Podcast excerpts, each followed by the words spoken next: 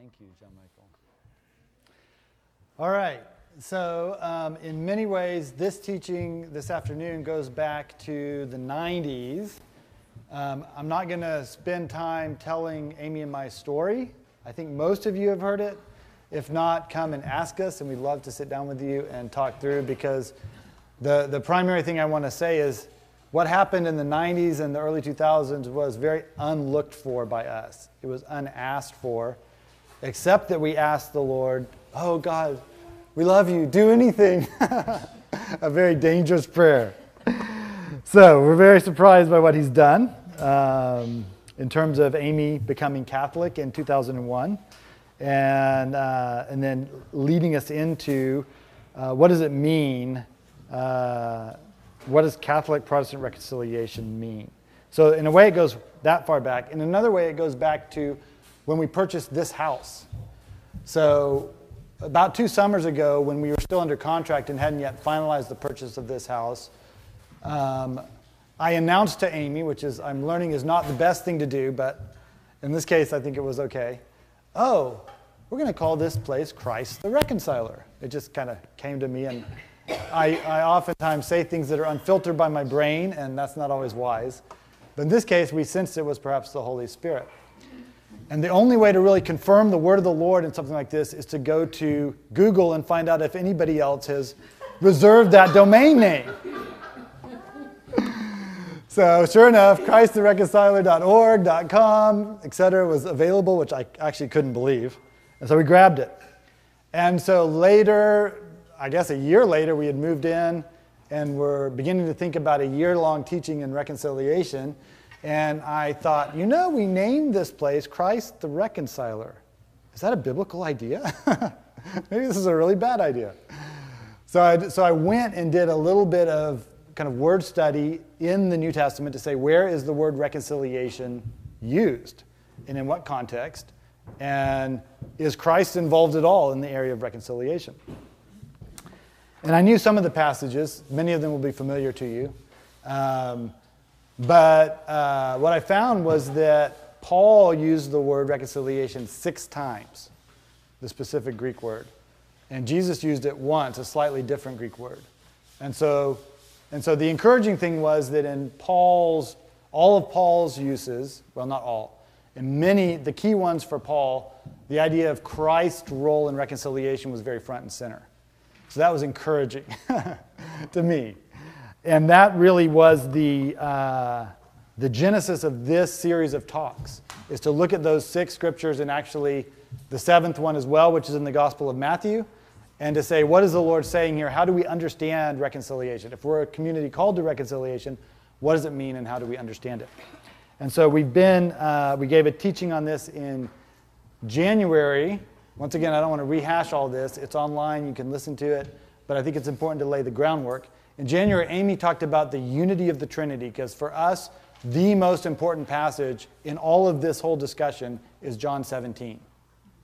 Jesus, before he goes to the cross, prays the longest recorded prayer in Scripture, and he prays, it's the only prayer he's just recorded that he prays for you and me. He clearly prays for us. I pray for all those who will believe after these, meaning the disciples. And what does he pray? I mean, of all the things he could have prayed for, he could have prayed for a lot of things. He prayed that we would be one as the Father and the Son are one. So the, so the Amy spoke about the unity of the Trinity, and that that's, that's, what we're, that's what anchors us. There are all sorts of other things that you could kind of go off on in this area, but we want to be anchored in the prayer of Jesus because we believe it, it contains a significant, important truth of his heart. Okay? So then I jumped in after Amy and said, well, if, if unity is what we're after, is that what we're seeing in our lives and in the world and in the church? And the answer was no. well, how do you describe what we're seeing? And the word that's used in the New Testament in these passages is hostility which is a strong word. But it, it's, it's what Paul says is that reconciliation removes hostility. When we were enemies of Christ, that's the same word, hostile. When we were hostile to Christ, God reconciled us through the death of his son. So that's where this idea of hostility and reconciliation came from, was looking at these passages and saying, what is Paul saying? And the, and the beautiful thing is, if you go back to Matthew 5, where Jesus uses the word reconciliation, um, it's, it's got the same pattern to it. You have, you have hostility, which is murder, anger, contempt. And then right after that, if your brother has anything against you, go to him and be reconciled. So that's a beautiful thing to see that, that uh, Paul's teachings draw from what Jesus taught. Okay? So that was January. And then May, we looked at these six and said there's really three arenas if you look at these six teachings on reconciliation in the New Testament from Paul. And of course, the Jesus one being added in would be seven. There's really three arenas where it's described that reconciliation is taking place. One is, and the most important, is between God and people, God and man. We talked about that this morning. This is, let's not lose sight of this. The most important reconciliation is between God and man. Christ calls sinners to be reconciled to God. Through the power of the death of Jesus on the cross, we who are hostile to God, have made ourselves hostile to Him, have been invited to lay down that hostility and come in. And I talked last time about God has laid down His hostility first, which is a beautiful thing because His hostility was justified. he had good reasons for it. Ours is not justified, and yet we hold on to it. So that's number one between God and people. Number two, between man and woman. We talked about that last time. Uh, I think I don't need to go into much detail here because we all have experience in this area of hostility, right? In one way or another. Number three is brother to brother, peers, as I said earlier. And so, once again, one of the beautiful things about this study was to say it's very clear that this echoes Genesis and the hostility and division that happened in Genesis of God and man becoming divided, and then man and woman becoming divided, and then brother and brother becoming divided. So, once again, that's encouraging to say what's happening, what's being unfolded in the New Testament is, is directly applicable to the story of humankind and to undoing the hostility that was put in in the very early days of the life of humanity. Okay, so that's a, a little bit of a background. And as you, as you know, this morning we talked about that brother to brother hostility on a personal level. All right. Number two, preface point.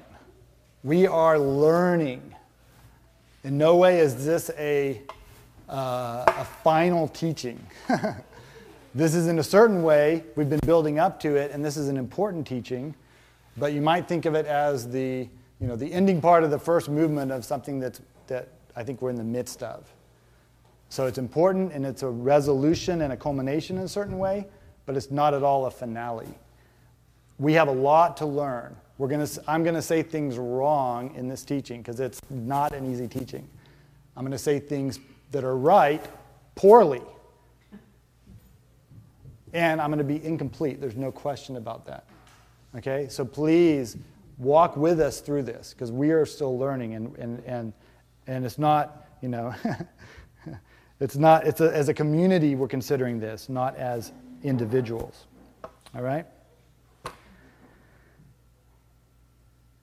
Number three, all of us are going to struggle with some parts of this teaching. Some of us may struggle with all parts of this teaching. That's okay. Hang in there. Including me, I struggle with parts of this teaching. All right? We're in progress. All right. Are you ready? That's the preface. Okay. So, the third arena of hostility, brother to brother, sister to sister, that Amy so beautifully talked about this morning, we're going to take global and historical. And it's not our idea to do this, it's Paul's idea. Okay. But in doing it, the reason I think this is so important is the third arena of hostility and reconciliation is our arena in a certain special way. Okay? What do I mean by this? Well, by our, I mean the community that's in formation.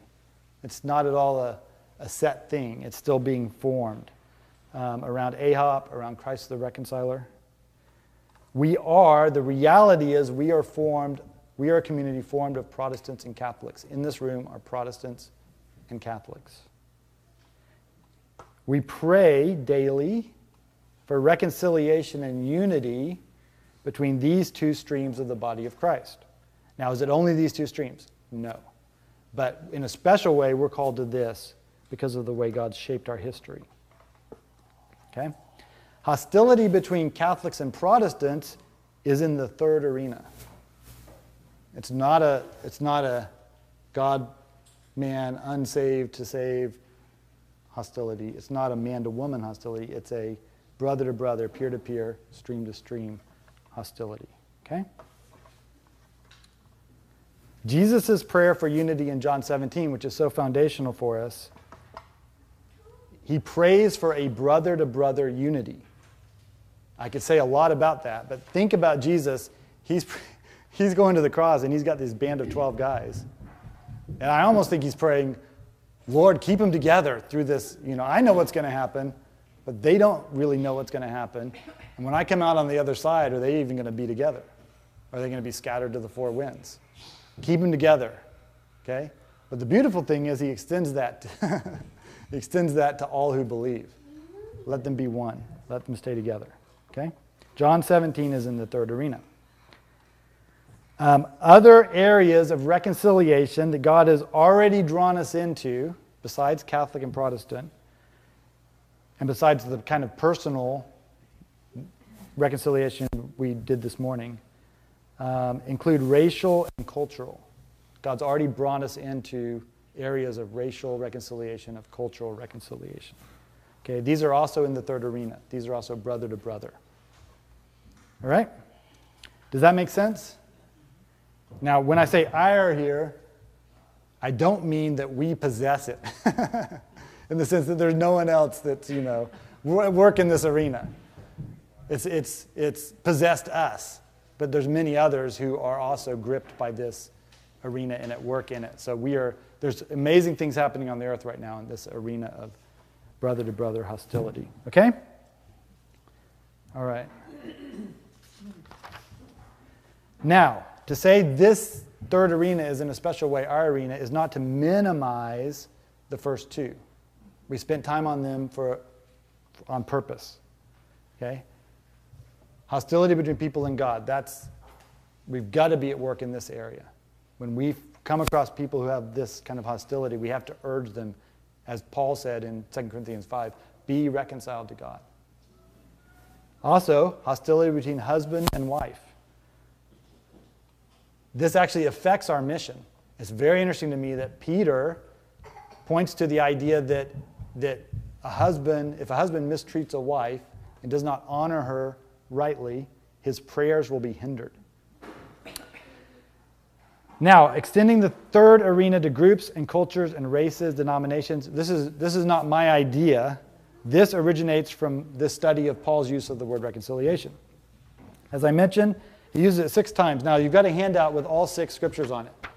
I've given this handout before. This is a slightly improved version of the one I gave last time, but I wanted you to have it.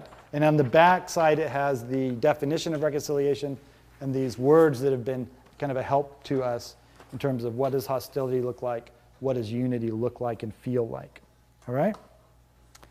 Each of these passages, except one, interestingly enough, the one that people probably think of first, the one in 2 Corinthians 5, explicitly references the word hostility or concepts of hostility.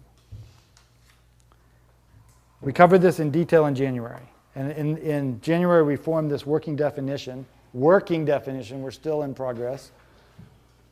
Reconciliation. What is reconciliation? A series of actions that removes hostility in a relationship, repairs the damage it caused, and restores God intended unity. So, this is our working definition of reconciliation. Okay? Now, interestingly enough, this whole talk of the three arenas and now the third arena is really looking at one word in this definition, which is relationship. What are the relationships where this is at play? I mean, there's so much we haven't talked about yet.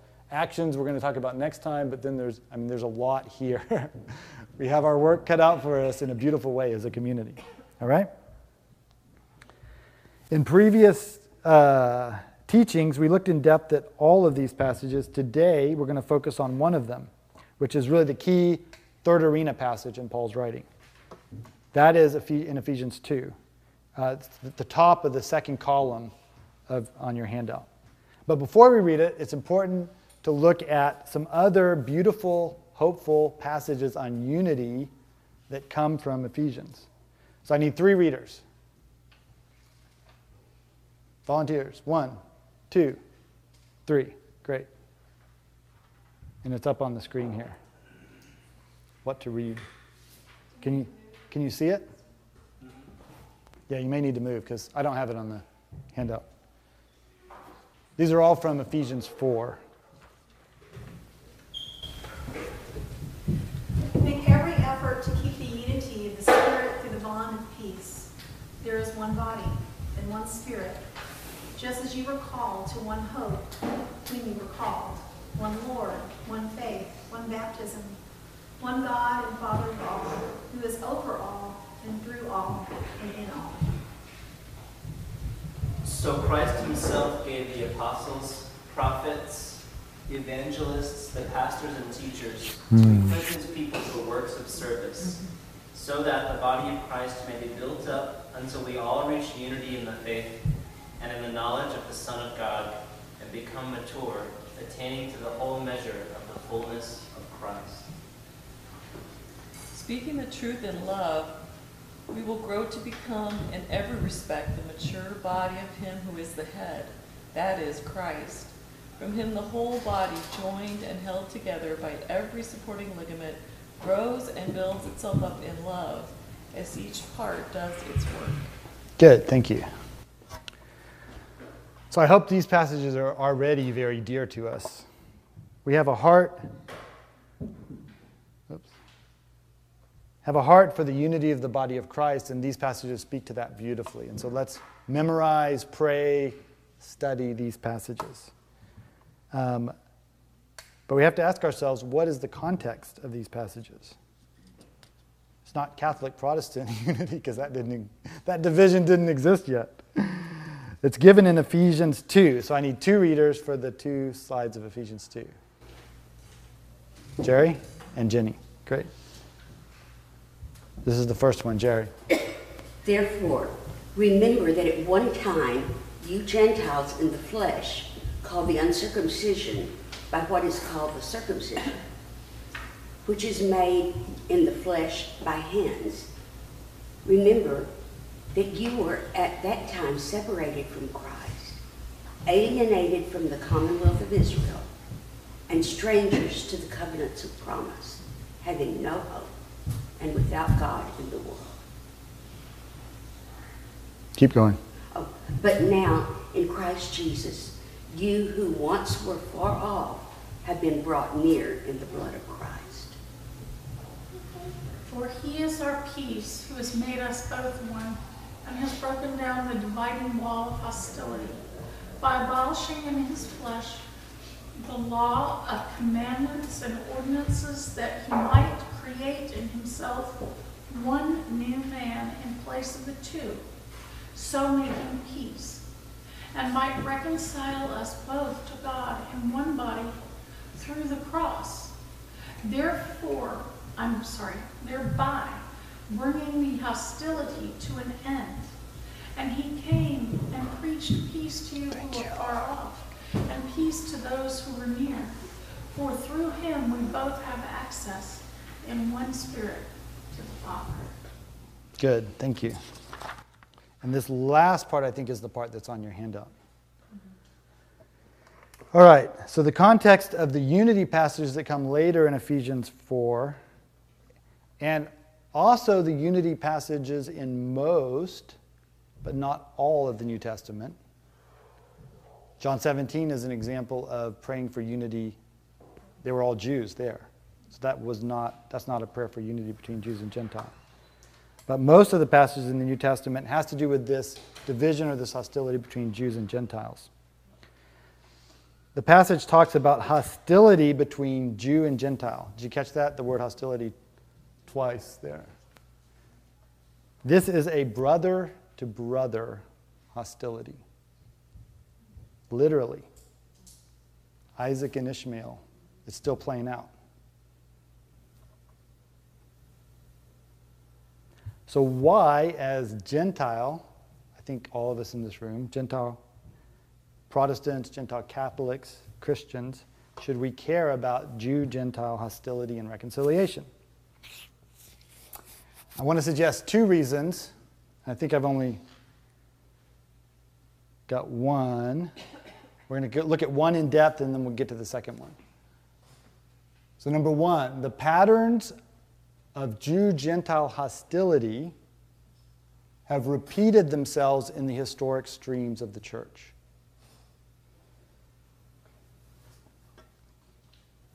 This is very hopeful, actually. Doesn't sound very hopeful. it is because it means that we can take hope, take heart from, and also learn from the pattern of reconciliation that's presented by Paul between Jew and Gentile for the areas of reconciliation, brother to brother, that we are called to. Okay? The patterns of Jew Gentile hostility have repeated themselves in the history of the streams and development of the church. All right. So let's take a look at the patterns of hostility between Jew and Gentile. They won't be unfamiliar to you because of what we covered this morning. But first, I want to be clear that this is, I'm speaking from my own Gentile Protestant experience. so take it, take it as a limited set of observations and a limited read of history and very simplified.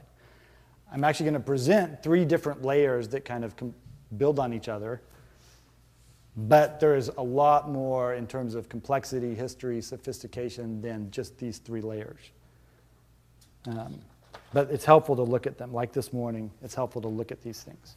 Okay, so layer one the Jews are like the younger favored brother,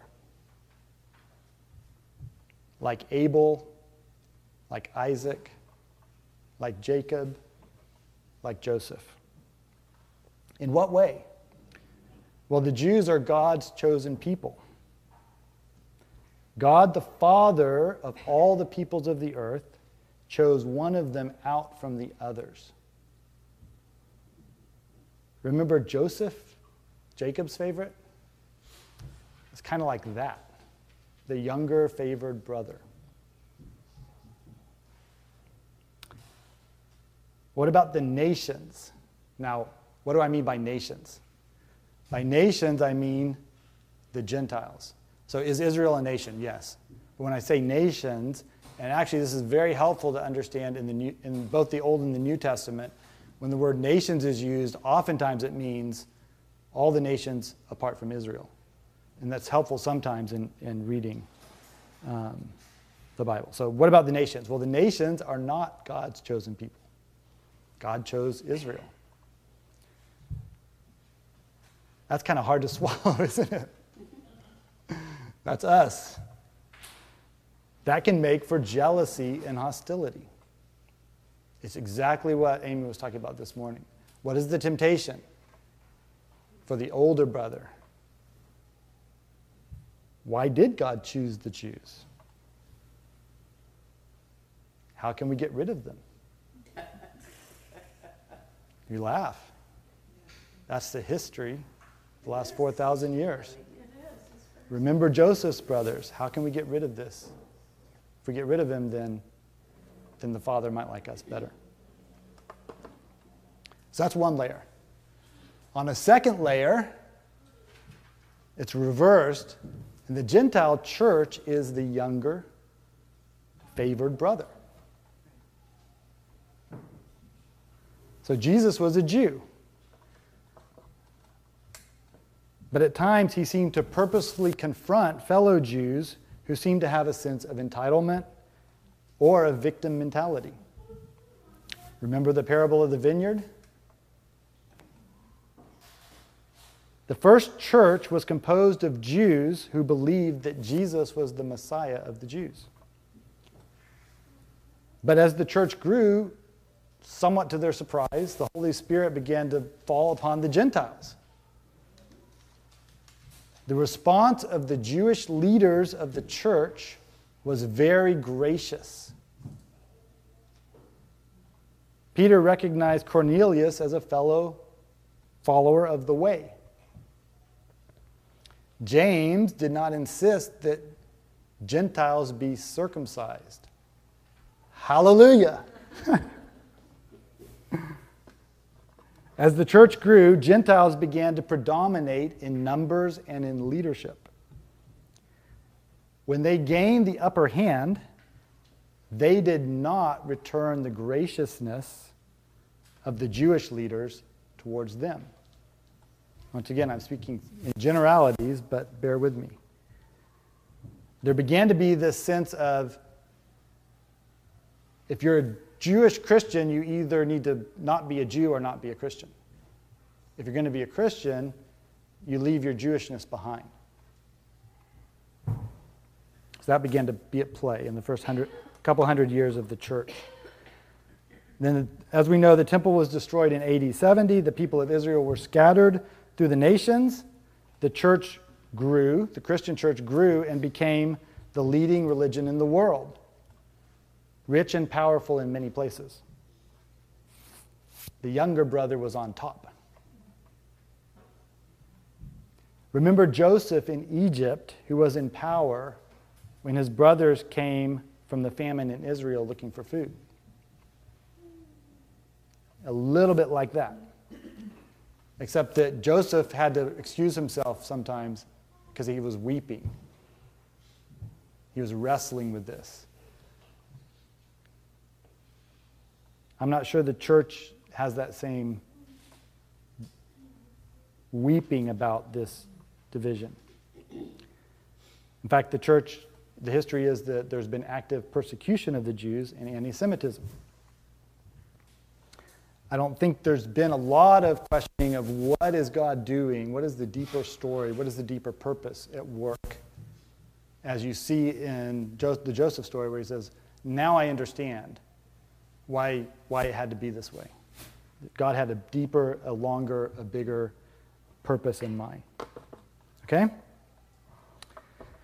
All right, so those, are, those are two layers of this kind of Jew, Gentile, older brother, younger brother relationship.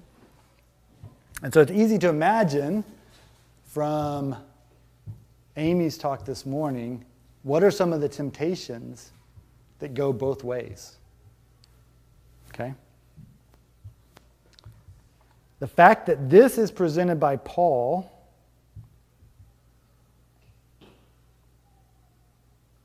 as an example of brother to brother reconciliation means that we can learn much from Ephesians 2 that will help us in the area of Protestant Catholic reconciliation. There's a pattern of hostility. And so the model of reconciliation that's set forth can help us a lot in addressing the same or similar pattern of hostility. That's my point. Okay, three, three ways. Number one, what's the pattern? Hostility is what divides the two groups. So in the Ephesians 2, the dividing wall of hostility. That seems kind of, in a way, it seems obvious. Like, yeah, okay. but this is actually a really important truth. It has important consequences. Academics can find any number of complex historical, cultural, theological reasons for divisions between Protestants and Catholics. These are real. They're not I'm not saying they're not real. These are real. And they're not to be minimized, and they're also not to be avoided. This is something I've learned from my wife when someone's over and we're talking about this around the table, and they're like, Well, I have this real problem with Catholic theology. my tendency is to say, Wait, wait, wait, that's not, we don't need to pay attention to that. Let's, you know, let's talk about the relational aspects. And Amy's like, No, we've got to talk about this. It's real. These are not unimportant issues. But Paul identifies the core issue as hostility. The core problem isn't theology, it's hostility. Anger, violence, contempt. So, if the goal of reconciliation is removing hostility, is it enough to form joint committees tasked with resolving theological differences? No, it's not enough.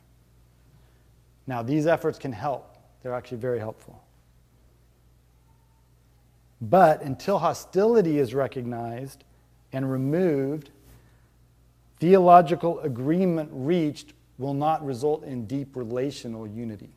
So even if the committee succeeds, as has happened and is happening more and more, it doesn't mean there's a deep relational unity that results. And on the flip side, if hostility is removed, whole new possibilities appear on the theological horizons. If there's meetings where there's historical grievances and anger and contempt, they're not going to go very far. But when those are dealt with, then the, the, the other issues become addressable. I mean, this is obvious on a personal level, right? If you have a husband and wife who are ho- angry and hostile with each other, you can't talk about who's going to do the dishes. It just doesn't work. It just doesn't. But if you resolve the hostility, then you begin to talk about okay, now we've got to live together. How are we going to do that? All right? Now, hostility is what divides the two groups. This is real. The violence is real. My stream, the Protestant stream, has murdered people in your stream, the Catholic stream. There's been wars that have been fought between Protestants and Catholics. Not so much anymore, thank the Lord, although we've seen violence between Protestants and Catholics in our day, haven't we? Where does the hostility come now? It comes primarily in our words. And th- this is real hostility. It's not removing the S doesn't say, okay, we're down now at level one instead of level 10 power weapon for those of you who are into video games. Words like swords, the psalmist writes. Jesus says, we talked about this last time, murder, he, he, he, he, makes equivalent to murder anger and contempt. Anyone who says, you fool, is guilty. In the same way that if you look on a woman with lust in your eyes, you're, you're guilty of adultery. He, equivoc- he, he, he makes that equivalency in the Sermon on the Mount. But the first one he starts with is anger, actually murder, and then he says anger and then contempt, you fool. So words are really, their hostility is real in words. And this is, this is how it, these are the weapons of choice in our day and time, for the most part. All right? All right, so that was point one. Hostility is what divides the two groups.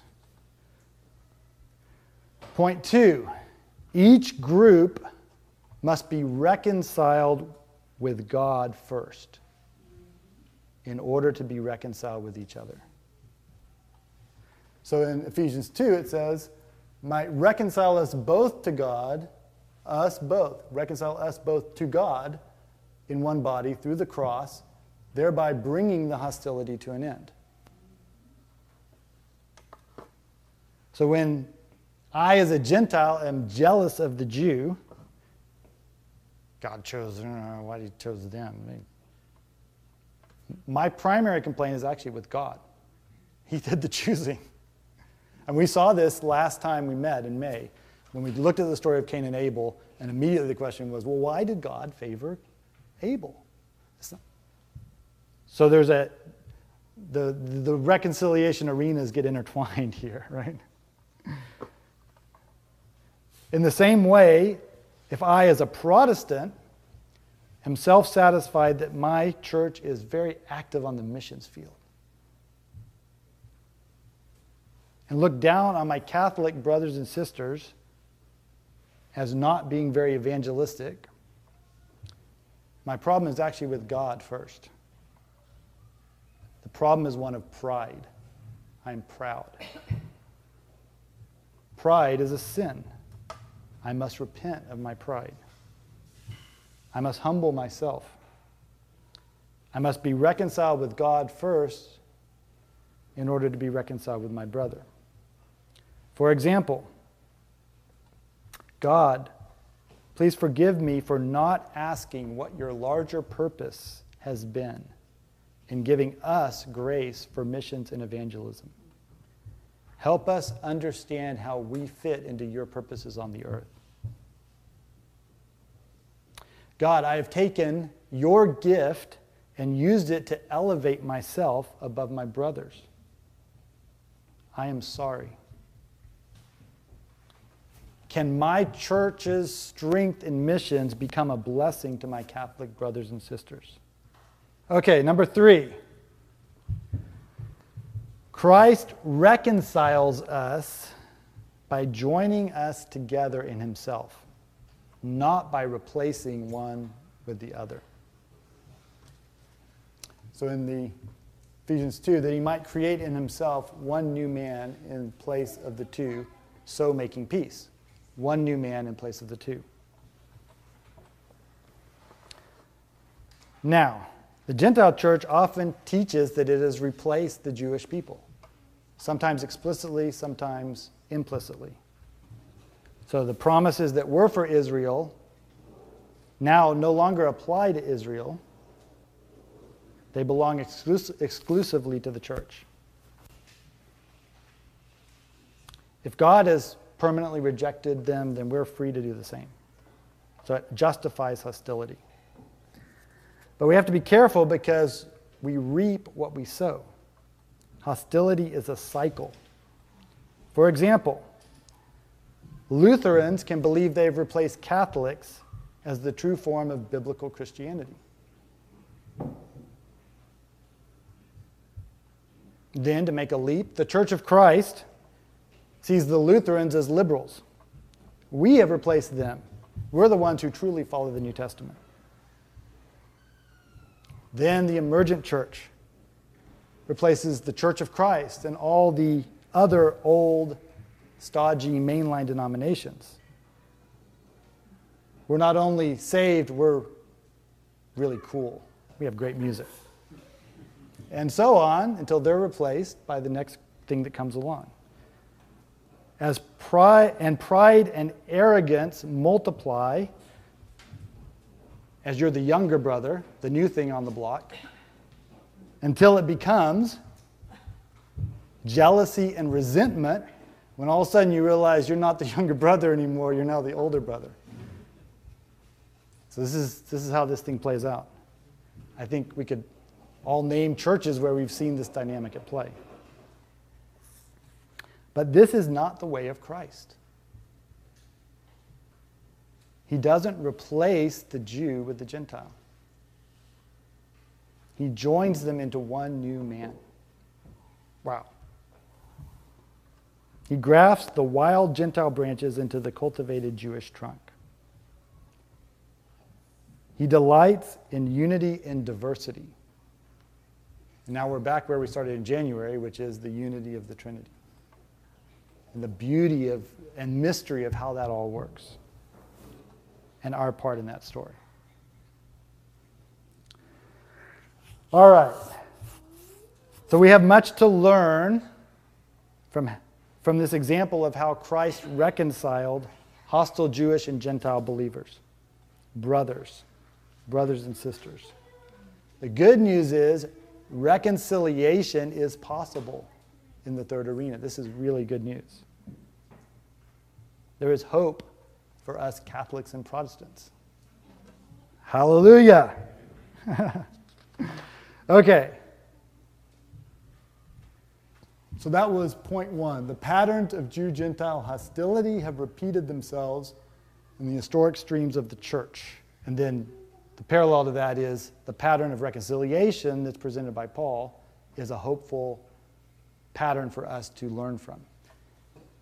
That's a lot in and of itself without going to point number two. so I want to pause here and just say, are there any questions? What have I, you know, said poorly? Where have I uh, not been clear? Um, there's a lot. This will be a conversation that, that extends over months and years, so don't feel like you have to to get in all your points now. But if there's anything that seems like what that doesn't make sense to me, Can I have a comment? no, no comments allowed. Okay. Yeah, just turn it into a question. Uh, no. think this really, like you said anything poorly or just, it came to my mind, so there's, um, in counseling, there's a particular theory that is not concerned with the past, because the idea is whatever unfinished business you have, it will manifest in the present anyways. And it's actually really true. I've noticed with a lot of people, it doesn't matter if they don't want to talk about the past or don't want to think about it, because all the baggage that they haven't resolved from it still comes up in the present. Hmm. And so it's, it's sort of like if you start with the present, whatever we need to talk about will be there. you actually can't hide it. That's So true. It really just reminded That is me true. of that theory because I was like, it's it's not even that you repeat it like, or you can avoid repeating it because it, it is a part of you.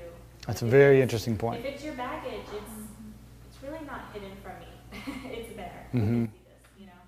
So. That's a very interesting point, and that, that will speak into my second point that I'm going to get to in a minute.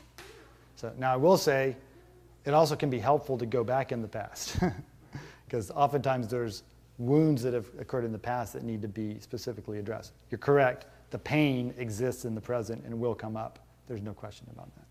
Once again, I want to say we don't want to minimize the importance of theology. Amy and I pray regularly for the theologians of unity to come forth in the church. And I think, I think there's, you know, in the same way that, so there's been theological leaps that have like, oh, you know, Jesus, how he looked at the Old Testament, like, wow. You know, I wouldn't have ever interpreted it that way. But you're Jesus, you can do that. I think that there's things that we'll see, kind of things we take for granted now that we might not take for granted in the future. Now, those don't go to the core issues of the gospel, of the pre- supremacy of Christ and the importance of the cross and all of that. But there are a lot of other things we hold on to that are causes of hostility. Okay, but that's a, that's a whole nother. Well, next year, we'll do the whole series on. yeah. Oh, Lord have mercy. Okay. Point number two Jew Gentile reconciliation holds a key, maybe the most important key to reconciliation between the historic streams of the church. So this goes to what you were saying and also what you were saying, Dan. Okay, so let me unpack this a little bit, and there's a lot more that can be said here that we'll be exploring, but this is very, these are some newly forming ideas. So, so there's a third layer. We looked at those first two layers, right? The idea that the Jew is the older brother, I mean, the younger brother of humanity in a sense, and he's favored. Why is he favored? And so there's hostility that develops there. But then you can say, no, the, the church in a certain way is the younger favored brother, and the nation Israel is like the older, you know, maybe bitter brother. There's another layer. Let's go, let's, let's dive a little deeper. In the, in the 1960s, the Jesus movement in the United States, for the most part, gave birth to a new, new for us, expression of Christianity. Young hippie Jews who found Jesus began to ask, why can't I be a Jew and a follower of Jesus? This is in places like Washington, D.C., Chicago, New York City. This started happening in the 60s and early 70s. Many of these Jews did not join the historic streams of Gentile Christianity in the rebellious way of the 60s, but began to form congregations that have come to be known as Messianic Jewish congregations. Now, through Antioch Network, Wittenberg 2017, TJC2, Amy and I, and some of us in this room, have been privileged to meet some of these leaders who went through this in the 60s and 70s. So, David and Emma Rudolph, we met in Antakya. Benjamin Berger, we met in Volkenroda. Dan Juster and Marty Waldman, I just met in Dallas. So these are some of the early, you know, hippies. Now they're not hippies anymore. well, there are some of them are kind of like hippies. So in a way, you can think of it as a, like a river. If you think of the streams of the church, I love that metaphor. To me, there's a lot of power in that metaphor. One of the reasons being that the voice of the church in Revelation is described as being like a voice of many waters. I love to think of these streams of the church. The voice of the church is a single voice, a voice like many waters. One of these streams went underground in like the 300s and 400s. The stream of Jews who were Jews and believed Jesus was the Messiah, but weren't part of any of the Gentile expressions of Christianity. And then in the 1960s, it pops back up. It's like a desert, you know, like Balmorhea Springs, where you got this desert, and all of a sudden, there's a there's a pool of water there. It's like why, how? It's just to me, it's it's amazing. It's amazing. And it's also amazing if you think about the fact that, you know, this is roughly along the same times as Israel becoming a nation again. that was also very unexpected. Okay. So it's like a river that goes underground only to re- reemerge over a thousand years later. Now, the Holy Spirit seems to be breathing on these congregations. They are growing, they are young. the, the maturity is still forming. This is this, I'm not saying that by observing them. This is what the Messianic Jewish leaders say to us. Money is flowing to them. And some Gentile believers are leaving historic, traditional Christian congregations seeking their Jewish roots in Messianic Jewish churches. However, these Messianic Jewish congregations are pretty much disregarded or looked upon with suspicion by the historic streams. In Germany,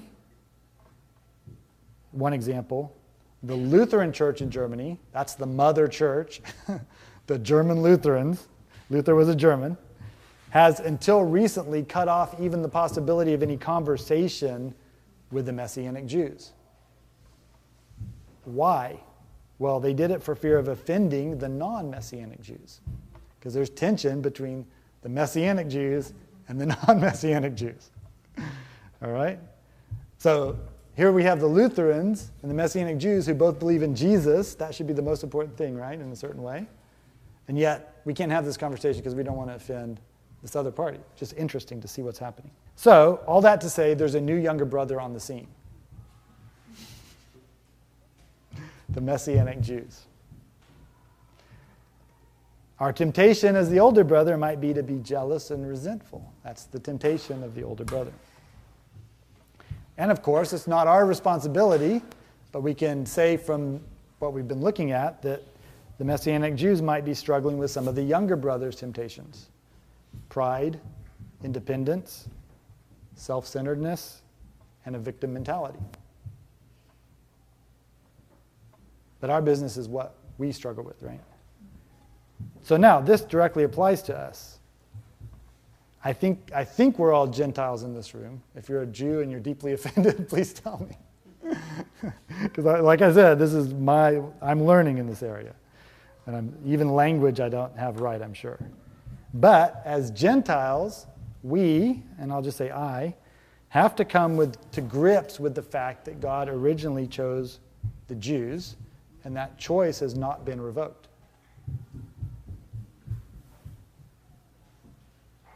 we, I, have to stop speaking as if I've replaced Israel, as if the church has replaced Israel. And come to delight in being joined with Israel into one new man in Christ. It's a very different perspective. And as Amy said last time and then this morning, Stop being jealous. Look at what you get. this is not a bad deal. They're the chosen people. You can join them. That's awesome. So, honoring our Messianic Jewish brothers and sisters must be a priority for us as a community. So, I'm saying two things essentially today, this afternoon. Number one, the pattern of reconciliation that Paul presents between Jew and Gentile is a pattern we can learn from and, and practice in our areas of Protestant and Catholic reconciliation. Number two, the actual Jew Gentile reconciliation that's still at play in the world needs to be important to us. It needs to be a priority. I believe Father Peter Hocken, Catholic priest from Austria, when he says that the reemergence of the Messianic Jews in the last century a very hopeful sign for the whole body of Christ. And I have personally seen the truth of George Miley's statement things change when a Messianic Jew is in the room.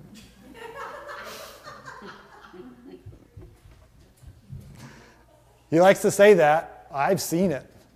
I mean, you know, can I describe it? No.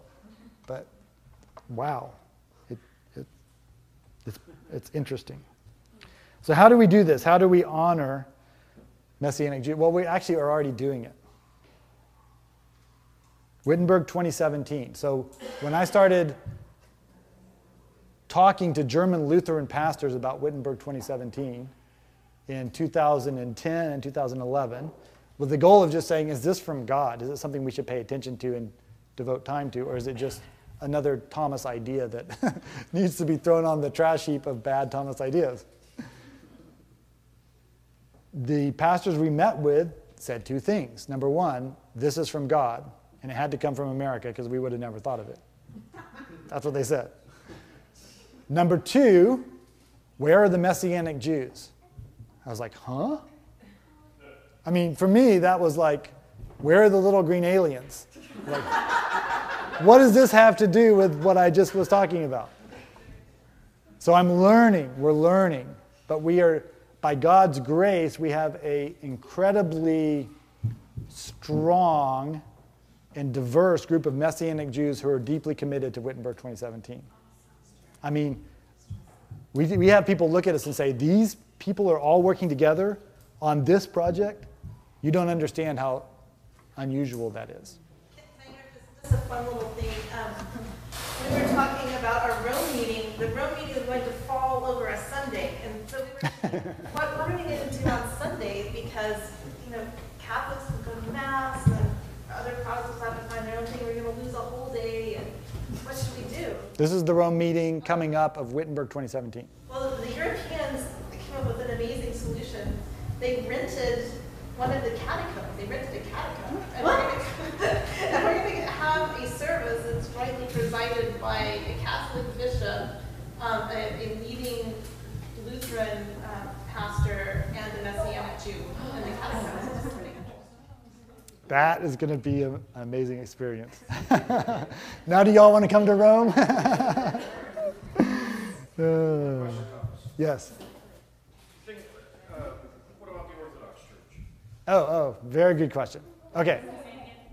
What about the Orthodox Church? So, the Orthodox Church.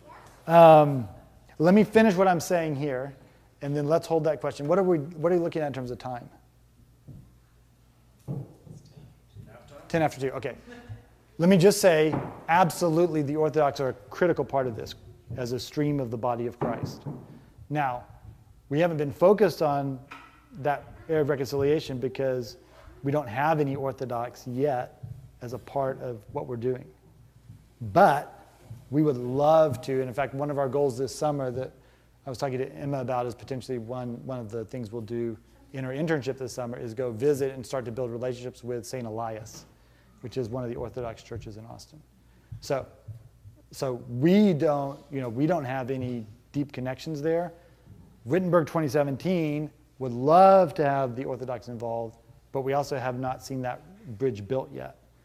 Towards Jerusalem Council 2 does have an Orthodox priest on the leadership council of TJC2. So they are involved there. And for those of you who didn't didn't hear Dan, were you here when Andy Jackson spoke? Okay, so that's so good. So you that was an expression of our commitment and importance of the Orthodox.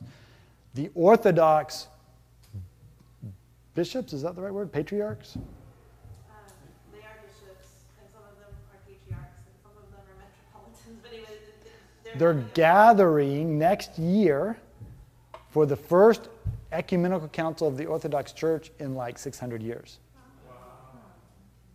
By ecumenical council is meant ecumenical inside. Yes. um, Yes, yes. So this, I mean, what's happening in the Orthodox Church, and then of course Pope Francis and Patriarch Bartholomew, what's happening there is just, uh, we're seeing things that are unprecedented in our day in this third arena of hostility. Talk about hostility, how about Catholic Orthodox hostility? All right. Okay, so Wittenberg 2017. Mariana Gull. Many of you have met Mariana. We have a room named after her here. Interestingly enough, Mel came today, the second time she's been here. She's a friend of Karen and Mark's. She's planning on going off and joining Mariana in Israel and working with her. So it's like, oh, that's interesting. TJC 2. I don't have time to explain a lot about Towards Jerusalem Council 2, but let me just say I kind of painted the picture of the first council in Jerusalem in Acts 15, right? Where the question came up of what do we require of the Gentiles who are coming to faith in Jesus? And the answer was not a lot. Now, there's more to it than that, but that was the effective answer that was given by the leaders of the church.